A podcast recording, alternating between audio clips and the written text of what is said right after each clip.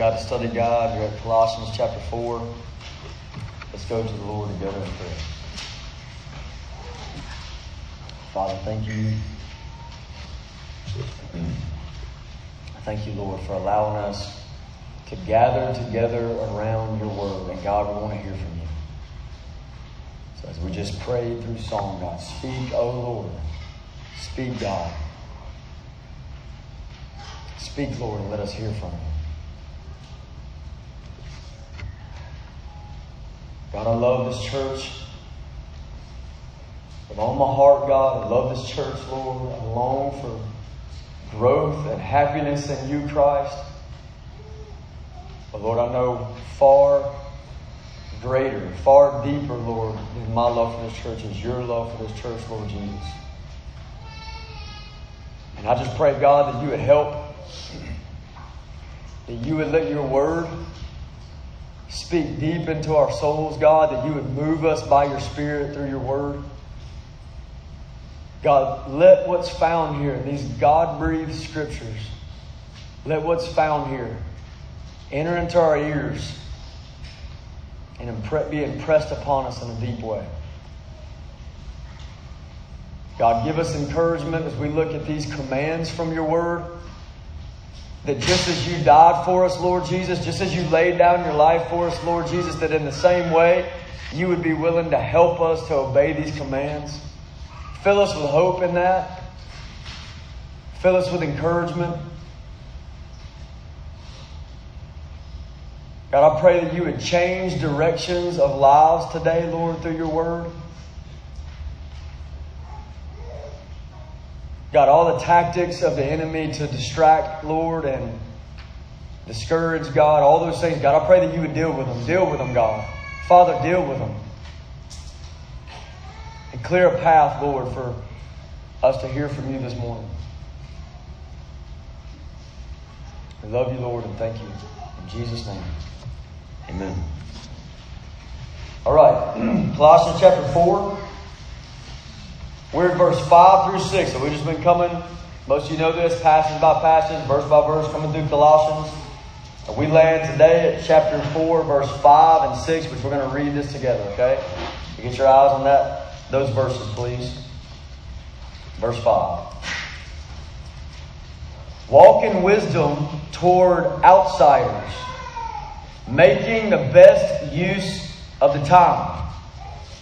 Let your speech always be gracious, seasoned with salt, so that you may know how you ought to answer each person. So I want to start off just talking about the plain sense of what these couple of verses, what these two commands mean.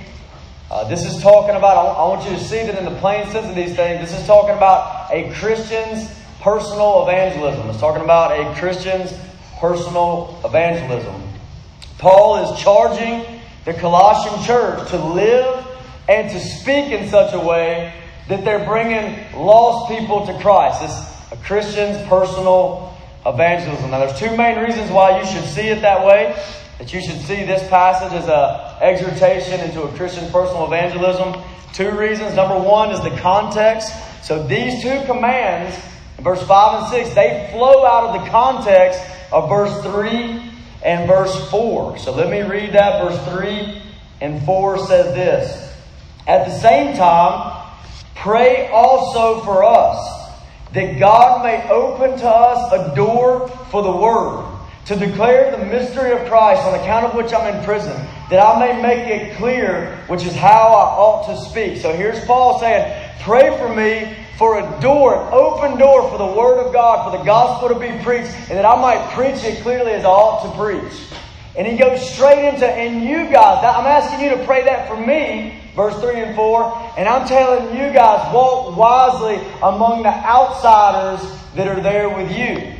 So this is evangelistic in nature. It's the mission of God is what we're talking about according to the context. So that's reason number one. So Paul is concerned with his evangelical witness in verse 3 and 4. And in verse 5 and 6, our passage today, he's concerned with their evangelical witness. That's reason number one. Reason number two is this word. It says in verse 5, towards outsiders. Walk in wisdom towards outsiders. So this is a command towards outsiders. It's towards those who are not in Christ. Those are not a part of the church. But this is a command to do something towards the lost world. Okay, this is evangelistic in nature, a Christian's personal evangelism. Okay, so I want you to see that clearly. And then here's another thing I want you to see clearly from this passage of Scripture. This passage is mainly about that moment by moment, day by day, personal witness to the world. Okay? As opposed to not so much the public proclamation of God's Word, although that's important, but this passage is not mainly about that public proclamation to the masses, but rather that day by day, daily, moment by moment, personal evangelical witness from every Christian. That's the idea that you should be gathering as you read these verses. Now why? Why should we see it that way? And I'll give you three reasons you should see it that way. One is the word speech in verse 6. The word for speech in verse 6. It commands us to do something with our speech. And that's not the Greek word that's typically used for a heralding or a proclamation. What we're talking about here is your speech, your conversation, moment by moment and day by day with an outside world. That's the idea. Second reason is this. It says always. You see that there in verse 6. Let your speech always. So always. He's telling the church to do something always. And that really doesn't fit public proclamation, because the whole church is not called necessarily to do this public mass preaching proclamation. And they certainly don't do it always. But the idea of this verse is let your speech, your conversation, always be geared in towards reaching the outsiders, reaching the lost. That's the idea. One more reason. Number three. It says right here at the end of verse 6, answer, that you might be able to know how you ought to answer each person. Answer each person. Now that describes a very personal dealing with individual lost people. That you might be able to answer each person. The word answer there is in the NAS, I believe it says responding to. That you, it's this idea that you're going to be speaking something and they're responding, and you need to know how to respond or to answer to their response. It's this very personal to each one, each person conversation going on. That's the idea of these verses, is your evangelical witness, your personal evangelism in a very day by day, moment by moment throughout your life, witnessing for Christ Jesus. That's the idea. That's what I want you to be thinking about as we walk through this passage of Scripture. Public proclamation of the gospel is very, very important. It's just not what's in view in these verses. This is that moment by moment stuff. It's the stuff that all Christians are to be engaged in. Just like public proclamation is very important, this is extremely important for all of us here. Especially for every Christian here. So should Christians have a zeal for the mission of God in distant lands? Should we have a zeal for the gospel to explode out into unreached people groups? Yes and amen, right? Paul said in verse 3 and 4, hey, church, pray for me that a door might be, pray for your missionary that a door might be open for the word. But he also says this, because what's supposed to undergird that is a zeal, not just for distant lands, but a zeal for the mission at home. And so he says to them, not only pray for me, but you walk wisely among the outsiders that are among you. So do you get the idea here? A personal evangelism at home. And that's the plain sense of this passage of Scripture. Before we dig into the details of verse 5 and 6, I want us to zoom out and see what is the worldview that has to be in place as a foundation for evangelism to even make sense. What is the worldview that must be in place? There are many worldviews that actually undercut verse 5 and 6 here. But what are the worldviews that must be, or the worldview that must be in place in your life as a foundation for personal evangelism, for this push in your life to actually even make sense? So here we go. A worldview that makes sense of evangelism. Now here's what sparked me to talk about this for a minute. What sparked me to talk about this is among some people, there's a shock value that happens when they read walk in wisdom among what? Outsiders. You can't say that. You can't call them outsiders. You can't do things. You can't isolate and put out people like that and call them outsiders and insiders. You can't do that. And so that whole idea, the shock value of that, makes me want to talk to us about a worldview that has that in place. Okay, so here it is. This is the worldview that must be a foundation. I have it for you in three parts. This worldview in three parts that must undergird verse 5 and 6. Number one. There are two categories of people in the world. Two categories of people in the world. Insiders and outsiders. That's saved and lost. That's in Christ, not in Christ. In the church, not in the church. Insiders, outsiders is the word that's used here. That's number one. Number two, outsiders can become insiders through Jesus. Amen. Praise God for that, right? That everybody here in this room that is an insider, you were once an outsider and you don't deserve to be in. None of us. So that's number two. Number three is this. Insiders should be striving to bring outsiders in. Should be striving to bring outsiders in for many reasons. One, just obedience. Just obedience to God's command to preach the gospel in season and out of season, those sort of things. Also in love for the glory of God, and you want to see your God's glory be spread throughout all the earth. That's another reason. Another reason is the eternity of a soul, that there are really people that are going to die and go to hell, and it's forever. Forever. And so these things drive us that insiders should be striving to bring outsiders in. So this is the worldview. Do you understand that worldview? This worldview is under attack. It's been eroded in many churches in our land. Even the very foundation of it. Just the fact that there are insiders and outsiders is being eroded in this culture. It's under attack. So here's the question. If that's under attack, the question is it biblical? Is that worldview I just presented to you, is it biblical? And can you prove it that it's biblical? Can you show me that? And so here's what I want to do. I just want to give you a few cross-references that give you an insight into this worldview, especially into this idea of viewing the world as two categories, insiders and outsiders. Now, one is obvious in the verse that we're in, right? Walk in wisdom toward outsiders. What's he talking about? He's talking about toward the lost world. But let me give you another passage of Scripture in case we're not convinced. 1 Corinthians chapter 5, verse 12 and 13, it says it like this. For what have I to do with judging outsiders? He's talking about church discipline, excommunication within the church. And he says, what have I to do with doing that with, and what's the term he uses? Outsiders. Is it not those inside the church whom you are to judge? God judges those outside. You see the same paradigm, the same way of viewing the world. Outside and inside. This is in 1 Corinthians chapter 5. Also, 1 Thessalonians chapter 4, verse 12.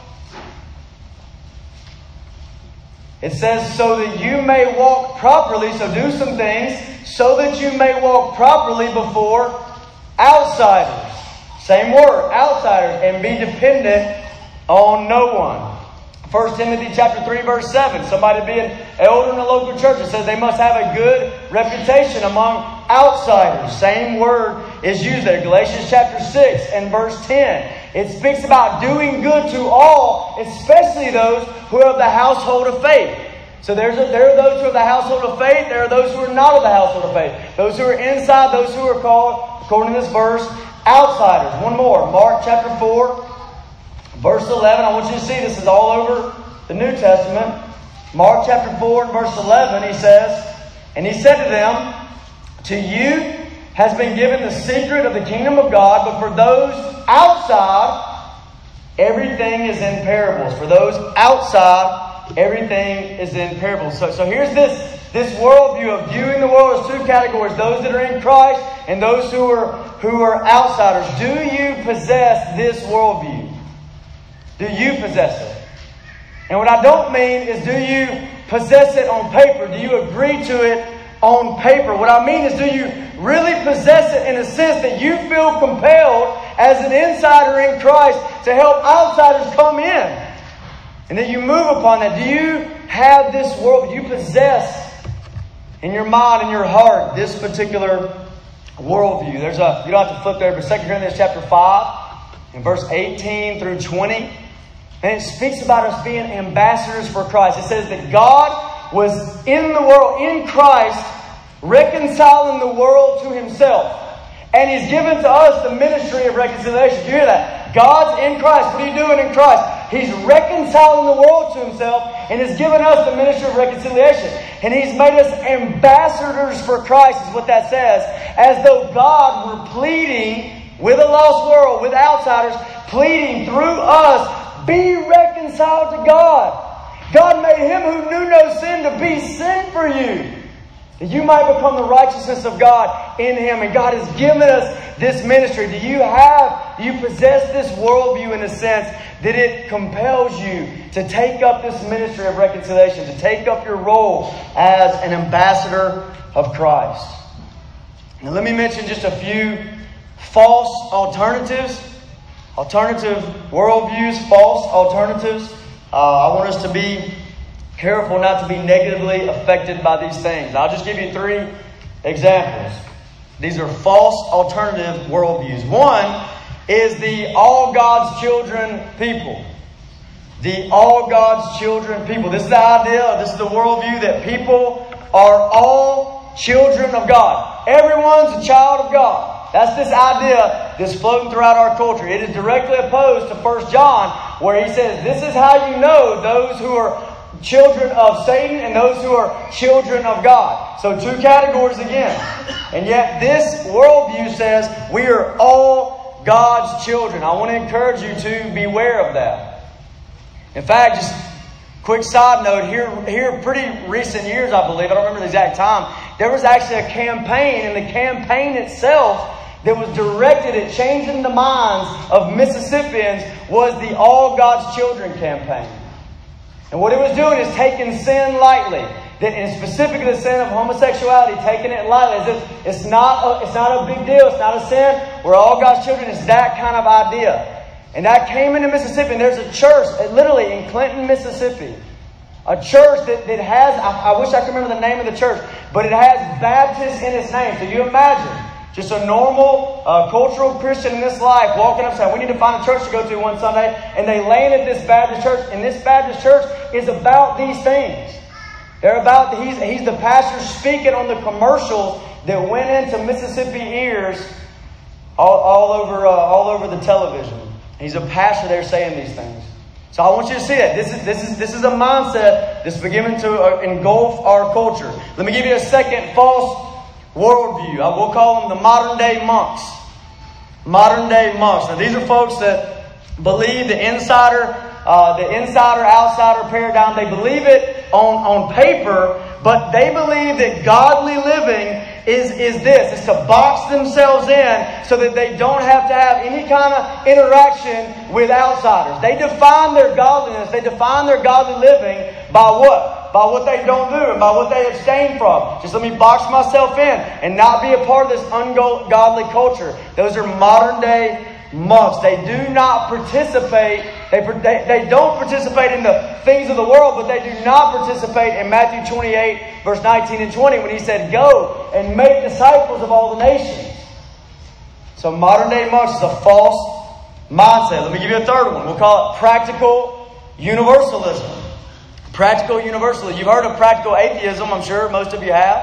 Practical atheism. Well, this is practical universalism. Universalism is the belief that we are all the same. There's no insider, outsider mindset before God, and that all humankind will eventually be saved. Now, I don't believe there's probably many people in this room that believe that every person on the planet will eventually be saved. I don't think that you are most of you are universalists. But practical universalism is to not believe that on paper, yet the way you live your life with this framework of their outsiders that are headed toward eternal destruction, you live your life in such a way that it's like everything's just fine. Everything's fine. That I have no role in this. And that's practical universalism. There's no evangelism there, and certainly no obedience to verses 5 and 6 of Colossians chapter 4, because these worldviews undercut the commands that we're looking at in verse 5 and 6 today. So let me just kind of end this worldview idea. Let me just kind of end this by posing a question to you before we move into the details of these verses. And here's a question. What do outsiders, verse 5, what do outsiders typically look like in this geographical context? And obviously I don't mean physically what they look like. What I mean is, what do outsiders typically, what kind of outsider are they? Are they Buddhist outsiders or Muslim outsiders? What kind of typical outsiders are in this culture that you live in? And the reality is, just like in any culture, there is a variety. There's a variety. You want militant atheists, militant feminism. You want that? Come with me to the abortion place to go preach the gospel there. And you'll find it. There's a variety of these things. But what do you typically see in this part of the world? And what you typically see is a cultural Christianity. You see what's called in the Bible false conversion. Many, many people that are outsiders and yet they would claim the name of Christ. Outsiders and yet they would claim to be a part of the church. Outsiders yet they would take on the title of Christians. And so the reason why I think it's good to think about that as we dig into the details of verse 5 and 6 is because the main place that most people in this room are going to be living out verse 5 and 6 of Colossians 4 is in this context of an abundance of false Christianity. And so you need to think about these things in your context of how can I live out this personal evangelism in this geographical context that I live in, okay? Now, let's look at Colossians 4. Verse 5 to 6 more closely. I want you to see what the Christian's life must be towards outsiders. What the Christian's life must be towards outsiders. It can be divided into four parts. You see it there on your study guide. Number one, walk in wisdom toward outsiders. Number two, make the best use of time towards outsiders. Number three, your speech towards outsiders. And number four, having an each person mindset towards outsiders. Let's start with that first one. So, number one, walk in wisdom. We see it in verse 5. Walk in wisdom toward outsiders. What does it mean? What does this mean? I want you to picture the Christian life as a walk. It says walk in wisdom. The Christian life pictured as a walk in the midst of a dark world, where you're carrying the light of Christ as you rub shoulders with outsiders. I want you to picture the Christian life like that. You say, well, what about Psalm 1:1?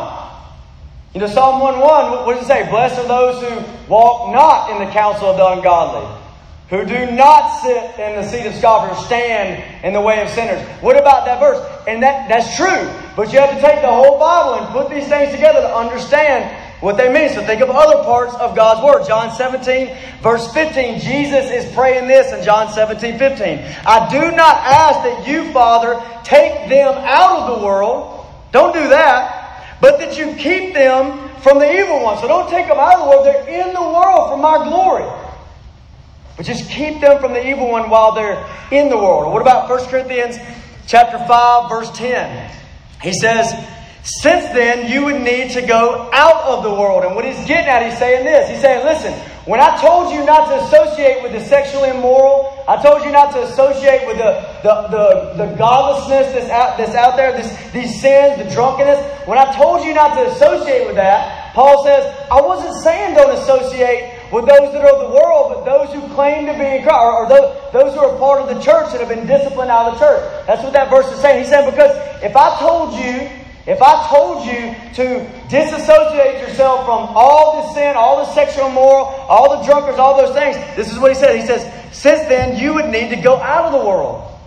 He said, the world's full of it. You would have to go out of the world to separate yourself from those things. So in other words, we live out the Christian life right in the midst. We walk in the midst of darkness with the light of Christ. That's the idea of the Christian life. Now, it's not just any kind of walk. This says, walk in wisdom. Now, what does it mean? Walk in wisdom. And I want to stop here before I answer that question, and I want to give a warning. A warning. I want to encourage everybody here. I want to warn everyone here to beware of defining wisdom by your own reasoning and your own experience and not by God's Word. There are plenty of examples in God's Word where the world would have looked and said, that's not wise, but God said do it. Think about Gideon. It's not wise for you to go to war with only 300 men. Gideon says, it's wise to obey God.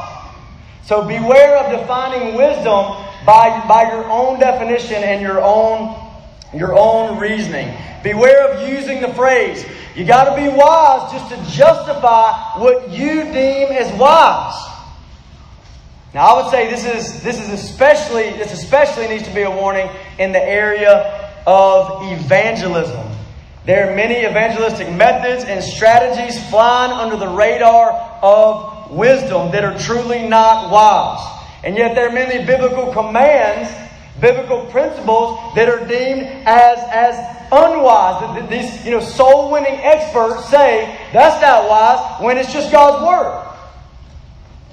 So you need to be aware of that. Think about the variety of reasons that Jesus himself would have been considered unwise in his evangelistic methods.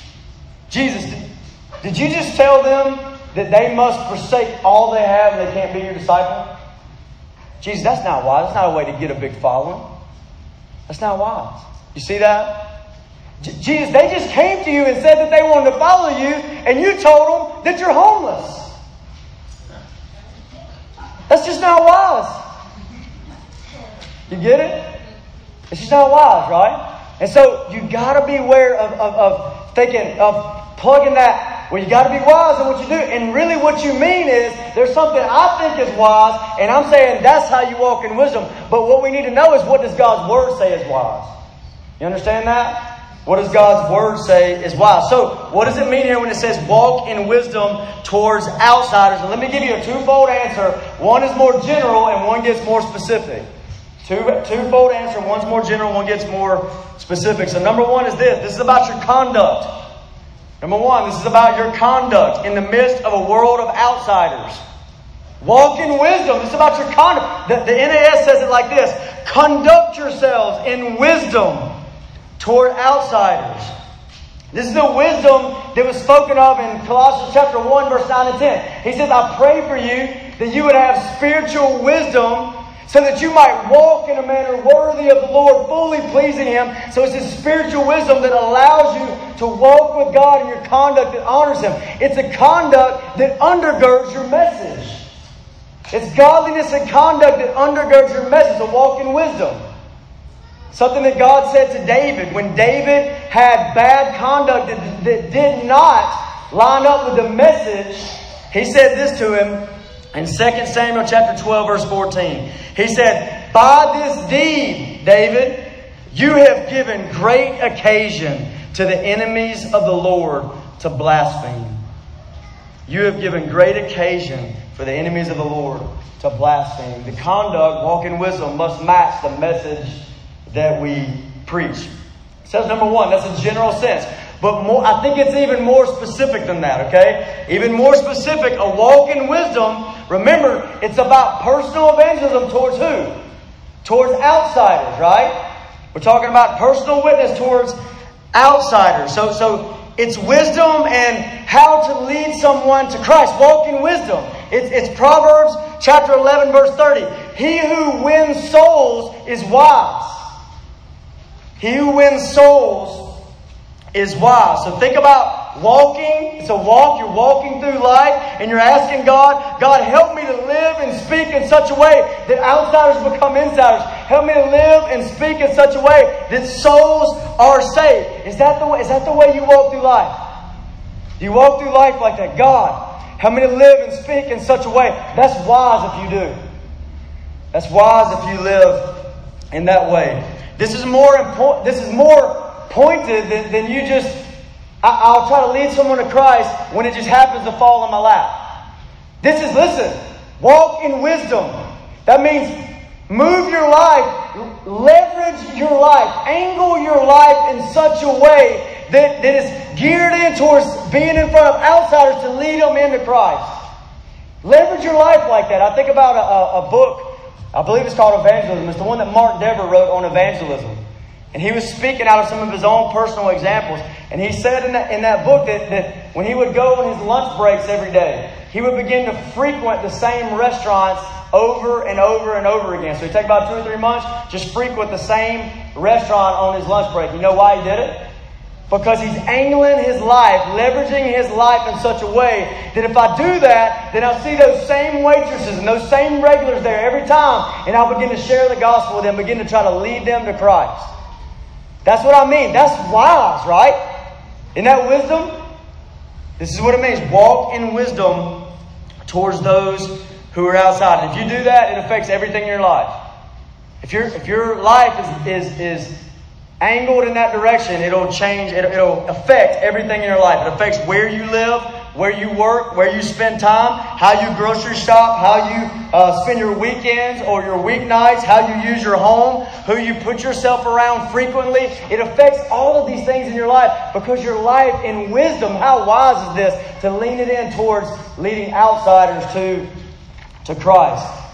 Number two, that phrase in verse 5 says, making the best use of the time. Now this is speaking more. It's more pointed. It's speaking more specifically about how to live a wise life towards outsiders. And here's the phrase. It says, walk in wisdom towards outsiders, making the best use of the time. Making the best use. That's giving you some insight into a wise walk before outsiders. Making the best use of your time. It literally means, and it translates it this way in some of the older versions, it literally means redeem the time. Buy it back. Purchase the time.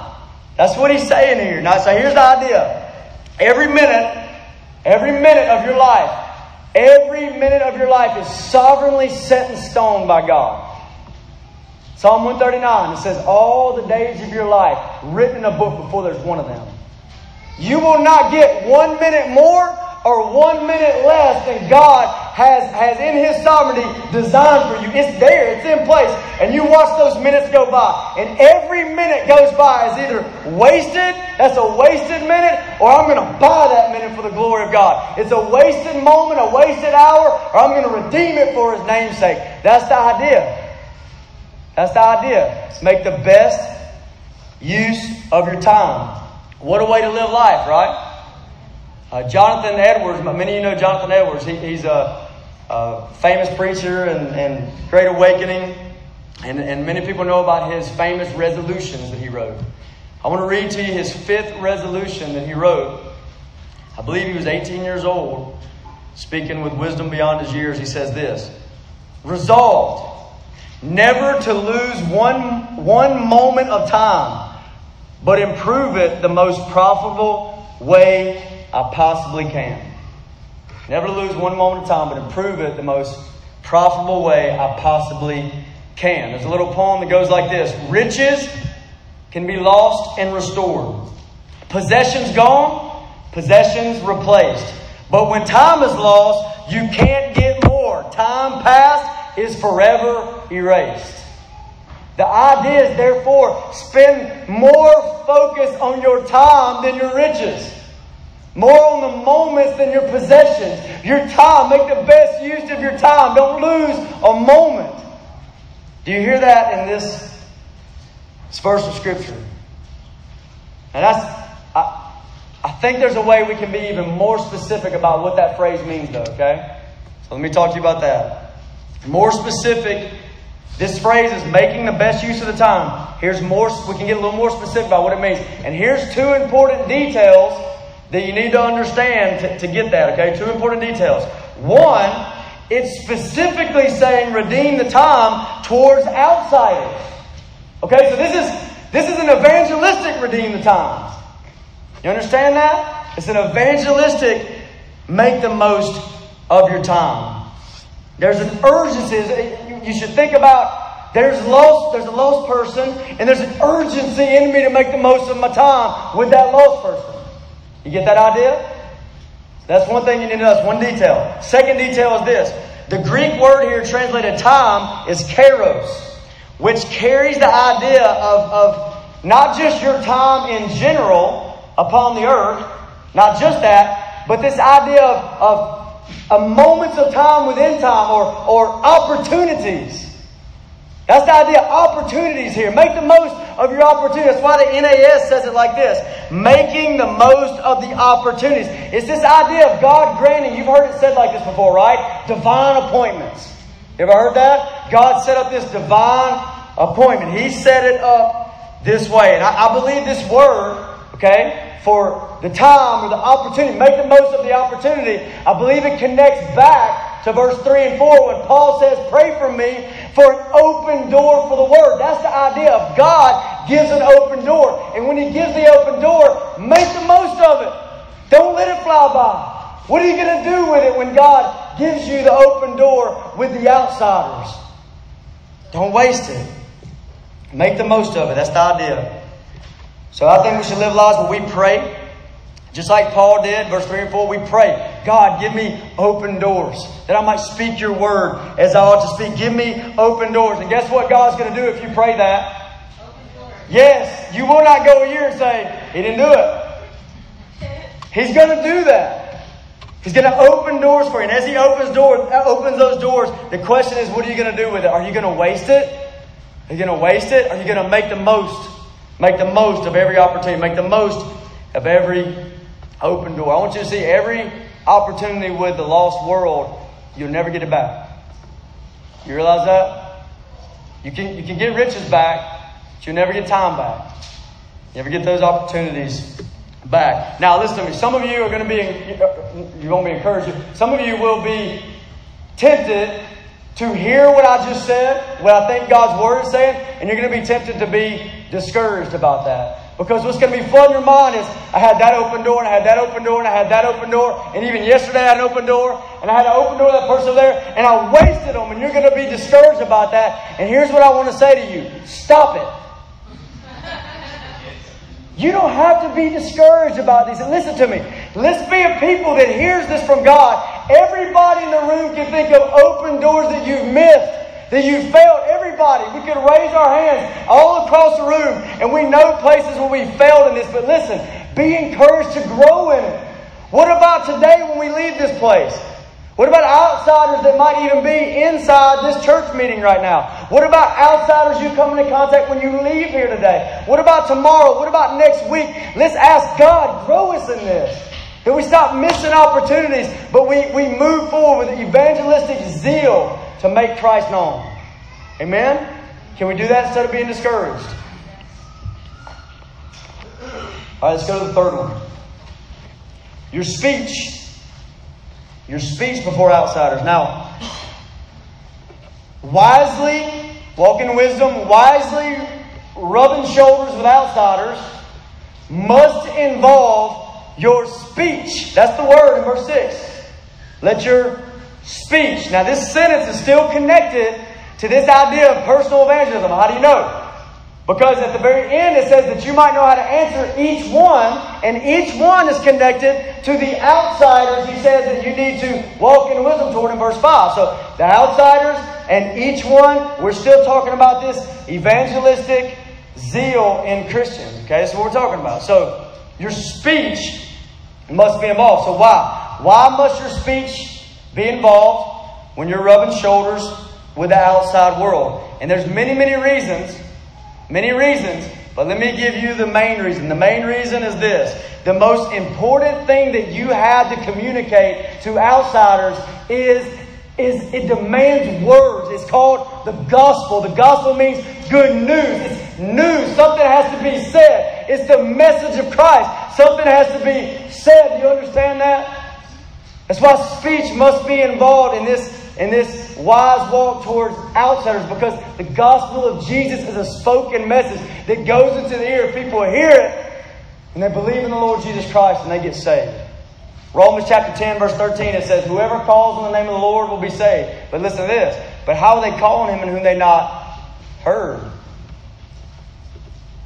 Not believe. How will they believe in Him whom they not? There it is. Heard. You must hear it. How they hear, unless somebody preaches. How they hear without a preacher. Romans 10:17 says faith comes. How does it come? How's a soul get saved? Faith comes by hearing, and hearing by the Word of God. So the idea is a wise walk towards outsiders must involve your speech mainly because we come mainly with a gospel message. We need to live out Christ-like lives towards a lost world. There's no doubt about that. But that alone in and of itself, you living out godliness, does not ultimately help someone understand the gospel of Jesus. In fact, you might walk away and you look like a great person and Christ is ignored. And so it must be speech. Speech must be involved here. And I keep saying must, but let me say this too. It's privilege too, right? Isn't it a privilege to get to speak of Christ? You get to speak of the one that created the cosmos. You get to speak of Christ Jesus who laid down His life for sinners that don't deserve it. You get to speak of the one who was crucified, the one who showed more love than any person has ever showed in all the world. You get to speak of Him, the one who died for us, laid down His life, wounded for our transgressions, crushed for our iniquities, took our place, our substitute, the atoning sacrifice for our sins, risen from the grave, King forever. You get to talk about Him. Outside world needs it. You get to be the messenger. I want you to see that. It's not just a must, but it's a privilege you get to do this. We all get to do this. Now, what kind of speech? In our verses here in verse 6, what kind of speech? And there's two categories are given about what kind of speech. One, and I'm putting these together, is gracious, seasoned with salt. Gracious, comma, seasoned with salt. That's one category. Second category of what kind of speech should you have is a preparedness, a readiness, right? Because it says that you might know how you ought to answer, how you ought to respond. It's the same word over in 2 Peter 3 or 1 Peter 3:15, I believe. It says, always be ready. Always be ready to give a defense for anyone who asks you the reason for the hope that's in you with meekness and fear. Always be ready to give a answer for anyone to ask you the reason for the hope that is in you. So those two categories, gracious, seasoned with salt, and number two, a preparedness, a readiness to know how you ought to answer. So let's start with that first one. Gracious. Let your speech always be gracious, seasoned with salt. These go together. They mean the same thing. One is a metaphor. So seasoned with salt is a metaphor that explains or goes into or gives us a description of a gracious speech here. I want you to understand gracious speech, okay, this is instructive for us. I want you to understand gracious speech as speech with grace. Speech with grace, or speech that imparts grace. I want you to think about it like that. The NAS translates it like this. Let your speech always be with grace. So speech is with grace. Speech that imparts grace. This means, here's what this means. Brothers and sisters of Christ, or Paul to the Colossian church, listen, be wise. Make the most out of all the time, the opportunities you have with outsiders. And what I mean is, don't waste your words. Let your words be words that impart grace when you're with outsiders. That's the idea. Let me give you a verse that'll help us see that. Ephesians chapter 4 is a very clear cross-reference. Ephesians 4:29. Listen to Ephesians 4:29. Let no corrupting talk, that's speech, talk. Let no corrupting talk come out of your mouths, but only, so what should come out of our mouth? Only such as is good for building up, as fits the occasion, that it may give grace to those who hear. Gracious speech. Speech that gives grace to those who hear. What do you mean gives grace? Think about Hebrews 4:16. Hebrews 4:16 says that we go where? To the throne of grace, that we might attain grace to help in time of need. This idea of grace, of a divine help from God to those who don't deserve it. It's divine help from God. And so we have speech that gives grace that is helpful. The idea is you have only a certain amount of opportunities with outsiders. Make your words count. Speak in a way that it's helpful, that it helps their soul. Gracious speech is the idea. So as you're rubbing shoulders with outsiders, God's granting you open doors. Don't waste Your words speak in ways that are helpful to the soul. Then you get that next phrase. It says, seasoned with salt. It's a metaphor that further describes this grace-imparting talk. Seasoned with salt. Now, Matthew 5:13 can really help us understand that. Let me read Matthew 5:13 to us quickly.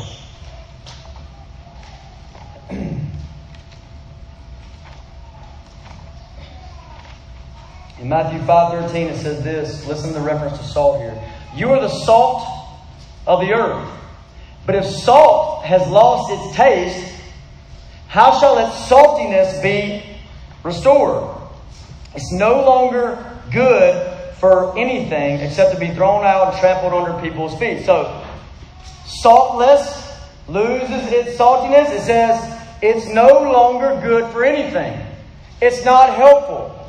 It's not good for anything. Salt, the salt is there. It's good for something. That's the idea. It's good for something while it's there. So I want you to think about it like this. If the saltiness is lost, it's no longer good for anything is what it says here. So don't let your speech be like that. Don't let your speech be saltless or good for nothing. Let it be seasoned with salt. It's good for something.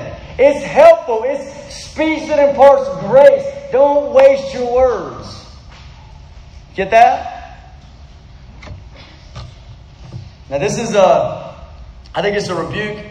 Obviously, not only, obviously there's a rebuke for corrupt speech, right? Ungodly, wicked, corrupt speech. There's a rebuke for corrupt speech. But this is a rebuke. This goes further than that. This is even a correction to worthless speaking, meaningless speaking, idle speaking, and especially with that lost world that needs Christ. That's the idea this year. Now, why would this need to be said? Why would Paul feel the need to say this to the Colossian church, you think? And I think we all know, we may not know everything going on with the Colossian church, but we know our own hearts. We know sinful nature. And so we know that we have a tendency to do what among outsiders?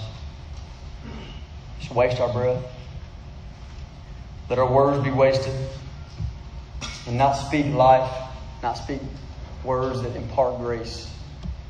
So he says it here. Let your speech be gracious, seasoned with salt. Number two, and we'll say this one quickly. A preparedness.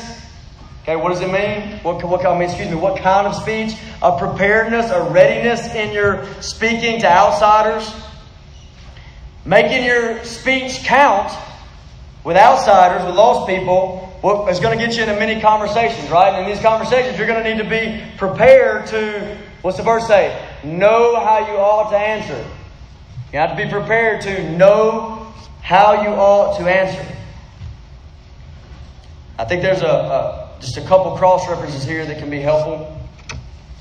Let me read this one to you in Proverbs 15. This is verse 28. Listen to this. About preparedness or readiness in your speech towards outsiders. The heart of the righteous ponders how to answer. Some versions say studies how to answer. The heart of the righteous studies, ponders, gets ready of how to answer. But the mouth of the wicked pours out evil things. The mouth of the wicked just lets it fly, whatever's there. But the heart of the righteous ponders, thinks, studies. How can I give an answer? How can I respond here? That's the idea. Okay? One other verse I mentioned a moment ago is 1 Peter 3:15, where it says, sanctify the Lord Jesus in your hearts and always be ready. Church of Jesus, always be ready to give a defense for anyone who asks you the reason for the hope that is in you with meekness and fear. So this speech needs to be gracious, seasoned with salt, number one. Number two, there's a preparedness, a readiness there. And I love that because I don't think you have to know a ton of things, expert in a ton of things, but you need to be an expert in just a few things. You need to know a few things really, really well. So I want to encourage you to be prepared. So number four, as far as the Christian life towards outsiders, is having an each person mindset. So lastly here, an each person mindset. Let me explain that. In verse 6 it says, look at verse 6 at the end there, that you may know how to answer each person. How to answer each person. That's dealing with people on the individual level. The language here in this verse is about a conversation individual to individual. It's the each person mindset. I'm dealing with a person here. It says that you might know how to respond. I mean, they said something to you and you're answering back to them. And it's to each person. Now, talking about the multitudes here, but in each person, an individual mindset and the way you think about your evangelism. So I don't want you to see your soul winning as mainly being accomplished through a mass communication, okay? I don't want you to see your soul winning as mainly being you popping some verse up on Facebook. I praise the Lord for that. Or put some communication on Twitter to go out to the multitudes. I want you to see it as sincere speaking and conversation with individuals that you might be able to answer each one. I want you to see your personal evangelism in that light, okay? The evangelism Paul has in mind here is not just writing on blogs to reach the multitudes. It's not preaching mass evangelism crusades. It's dealing sincerely in conversation with individuals right here. I was thinking about this. I think too often we're too worried about being famous, right? But God's not so concerned with us being famous and reaching the multitudes as being faithful in dealing with the individual soul. Being faithful to deal with the individual soul. I think about Christ. Everybody knows about Jesus preaching to the multitudes, right? You know about that. And that's praise to the living God for that. He's heralding at the Sea of Galilee, heralding the gospel to the multitudes. But do you know about Christ? With the multitudes, he's right there. Whatever he wants to do with them, whatever he wants to say. And he moves away from them for a moment. And he goes to that widow whose son has died. And he speaks to her. Or that leper that nobody else would touch. And he goes and he speaks to that leper. What about that? Or his disciples are confused. Why is he talking to that lady? Why is he conversing with that individual woman at the well who's a sinner and he's leading her to Christ? You understand? I want you to think about it from that angle, not just the multitudes. Many people know about Peter's famous sermons, right? But do you know about him looking intently? It says he looked intently at that beggar at the beautiful gate. And he looked at him and he spoke to that man. He conversed with that man, led that man to Christ. So praise God for the massive things. But what about the individual level? Many people know about Charles Spurgeon. They consider him to be one of the greatest English-speaking soul winners of all time. Charles Spurgeon preaching to the masses at the Metropolitan Tabernacle. That's how you know it. But do you know Charles Spurgeon as the one that wrote the letter to Arthur Lazelle? You know about that? You can read in his biography that I think Gallimore wrote. It's a great biography, by the way. And you read that biography about him, one of his brothers in Christ that he loves, and he heard this brother praying for his son. And he picks up a pen with a broken heart. He begins to write a letter to Arthur Lazelle, that man's son, an individual. And Arthur was led to Christ through that letter. So do you know that about him?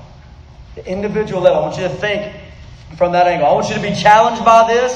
It's not enough to post Christian things on the internet or to wear a Christian t-shirt. You have to open your mouth and get in conversations with individuals that are outsiders and aim to lead them to Christ. That's the idea of verse 5 and 6. I want you to be challenged by that. I also want you to be encouraged that God did not just fill up His church with a bunch of street preachers and influential writers. He didn't just fill up His church with that. But with individuals that would have individual conversations and lead people to Christ. Listen, in all the testimonies that I've heard, and I've heard a ton of testimonies. You must share your testimony with the leaders of this church to join the church. So I've heard so many testimonies. Do you know how many of those testimonies they are rooted in? And I was talking to that person, or excuse me, that person was talking to me. And they shared this with me. And they shared the gospel with me. And this happened. And they loved me. And they shared the gospel with me. And it's this individual thing where people are being led to Christ. And I want you to be encouraged by that. God does that. Don't you believe God can use you in that? Praise the Lord. So what if this exhortation really took root at the church of Colossae? So Paul's writing this letter. And the church of Colossae, man, they hear those words. And man, it takes root. What happens in Colossae? I don't know how big their church was, but people just started conversations with outsiders, started popping up everywhere. What about with Grace Community Church? That our church, what if it takes root? Got about 150 members in this church. Remember the church, it takes root. And you imagine for the next couple of weeks, 150 conversations going down with outsiders about Christ Jesus while we pray, God save their souls. And then it's just on repeat the next week and the next week and the next week. 150, hearing the gospel of Jesus Christ through these individual eye-to-eye conversations. Praise God. Lord, save souls through that. Do you want that? Do you long for that? And in closing, this down, let me just ask a question. And let me just get us to think about a question very quickly. And it's this question. As you think about everything that I'm saying, okay? Brothers and sisters in Christ, walk in wisdom towards those outside, making the most of every opportunity. Let your speech be grace seasoned with salt. You may know how to answer each one. As you think about what the Word is saying, what I'm saying here, what would hinder you in this? That's my question. What would hinder you in this? What are some things they would hinder you from responding to these commands today? And let me just list a few quickly so that you can have them on your mind and fight them. And by the way, we're all in the trenches together on this, right? Anybody here not need to fight to live a faithful life of evangelism? Nobody raised their hand, so I think everybody here is having to fight for this. Okay, we're in the trenches together on this. But what are some hindrances that are there? Here's some hindrances. Number one, I just want to say in general, sin. Sin is a hindrance. Let's just call it what it is.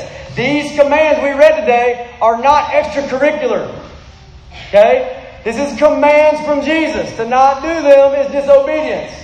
It's sin. So let's just call it that. Okay? And all of us have sinned in this area. We want to turn and grow and kill sin and walk with God in this. Number two, Satan. A hindrance in this area. Satan is a hindrance in this area. Listen to Revelation 12:17. Let it fire you come against this opposition. Revelation 12:17 says the dragon, who if you read Revelation 12 is obviously the devil, it's obviously Satan. The dragon became furious and went off to make war. Who's he making war on? To make war on those who keep the commandments of God and hold the testimony of Jesus. Don't let him. Don't let him. Number three, a hindrance, being unprepared. Just not ready, just unprepared with the Word of God, with the gospel of Jesus, with heart for this. And I just encourage you to fight it with diligence. Like I said earlier, fight unpreparedness with diligence. You don't have to know many things, just a few things really well. And be diligent in that and fight against this unpreparedness to have an evangelism witness in this world. Number four, fear. Fear of man. I'm afraid. I want to preach the gospel, but I'm scared. I'm scared of what they might think, say. I don't feel scared right now, but in the moment I'm scared. There's fear there. Fight it with faith.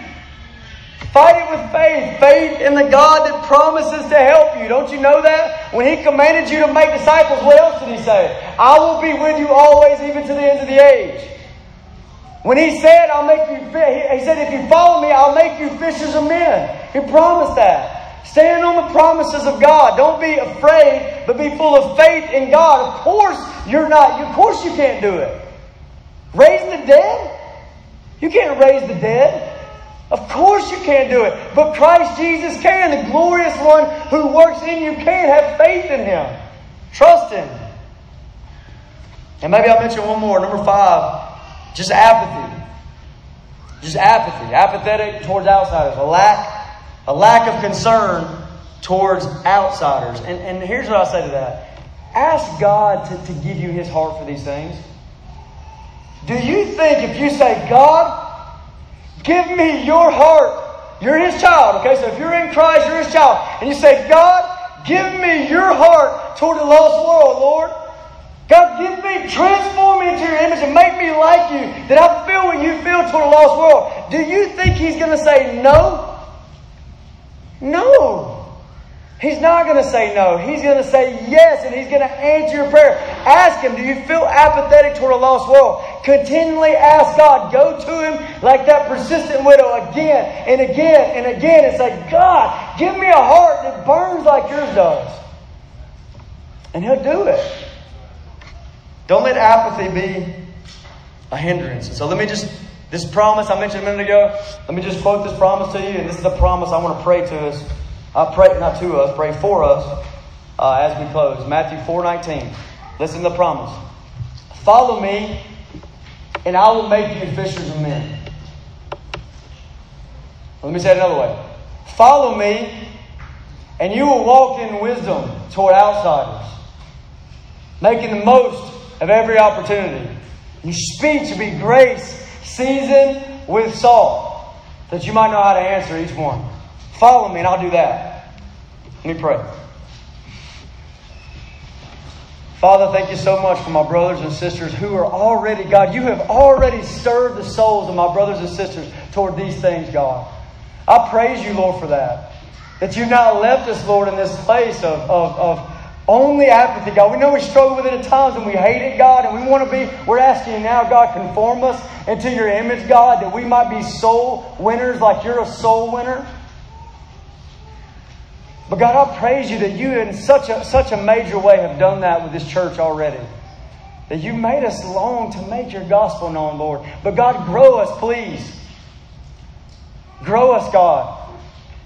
God, I pray that you would push away this sinful discouragement away from us, God, and let us be encouraged, God, that this is what you'll do if we ask you. And we're asking you now, God, make us fishers of men. We want to follow you, Jesus, with all our heart and soul. We don't want to follow anywhere else, God. We don't want to go anywhere else. Only you have the words of eternal life. Where else should we go, Lord? We got nowhere. We don't want to go anywhere else, Lord. We want to follow you, God. We ask you, Lord Jesus, that as we follow you, God, day in and day out, that you would make us fishers of men. Teach us, God, to walk in wisdom, God. Teach us to leverage our lives day in and day out, Monday through Sunday, God. Teach us to leverage our lives, Lord, in such a way that we're out to win the lost. God, teach us to make the most of every opportunity, Lord. When opportunities, when open doors, divine appointments arise in the next few hours, in the next few days, God, next few weeks, God, give us a heart to seize it, to buy it up, to redeem that time. Please, Lord, give us a heart for that. God, work on our speech, Lord. Give us speech that imparts grace. God, convict us when we waste our words. Teach us, God, that if we're going to open our mouth, that we give jewels. That we give precious treasure, Lord, every time we open our mouths. And especially towards the lost world, Lord. God, I pray that souls will be saved. Let this be a time, Lord, a season in our lives, God, where you save many souls. God, let us be a part of it, Lord. You do it. You raise the dead, God. You give eternal life. You do all those things, Lord. Let us be a part of it, Lord. Let us be your instruments, your ambassadors, Lord. God, we love the thought of getting to work for you and alongside you, Lord. We love that thought. So thank you, Lord. In Jesus' name, amen.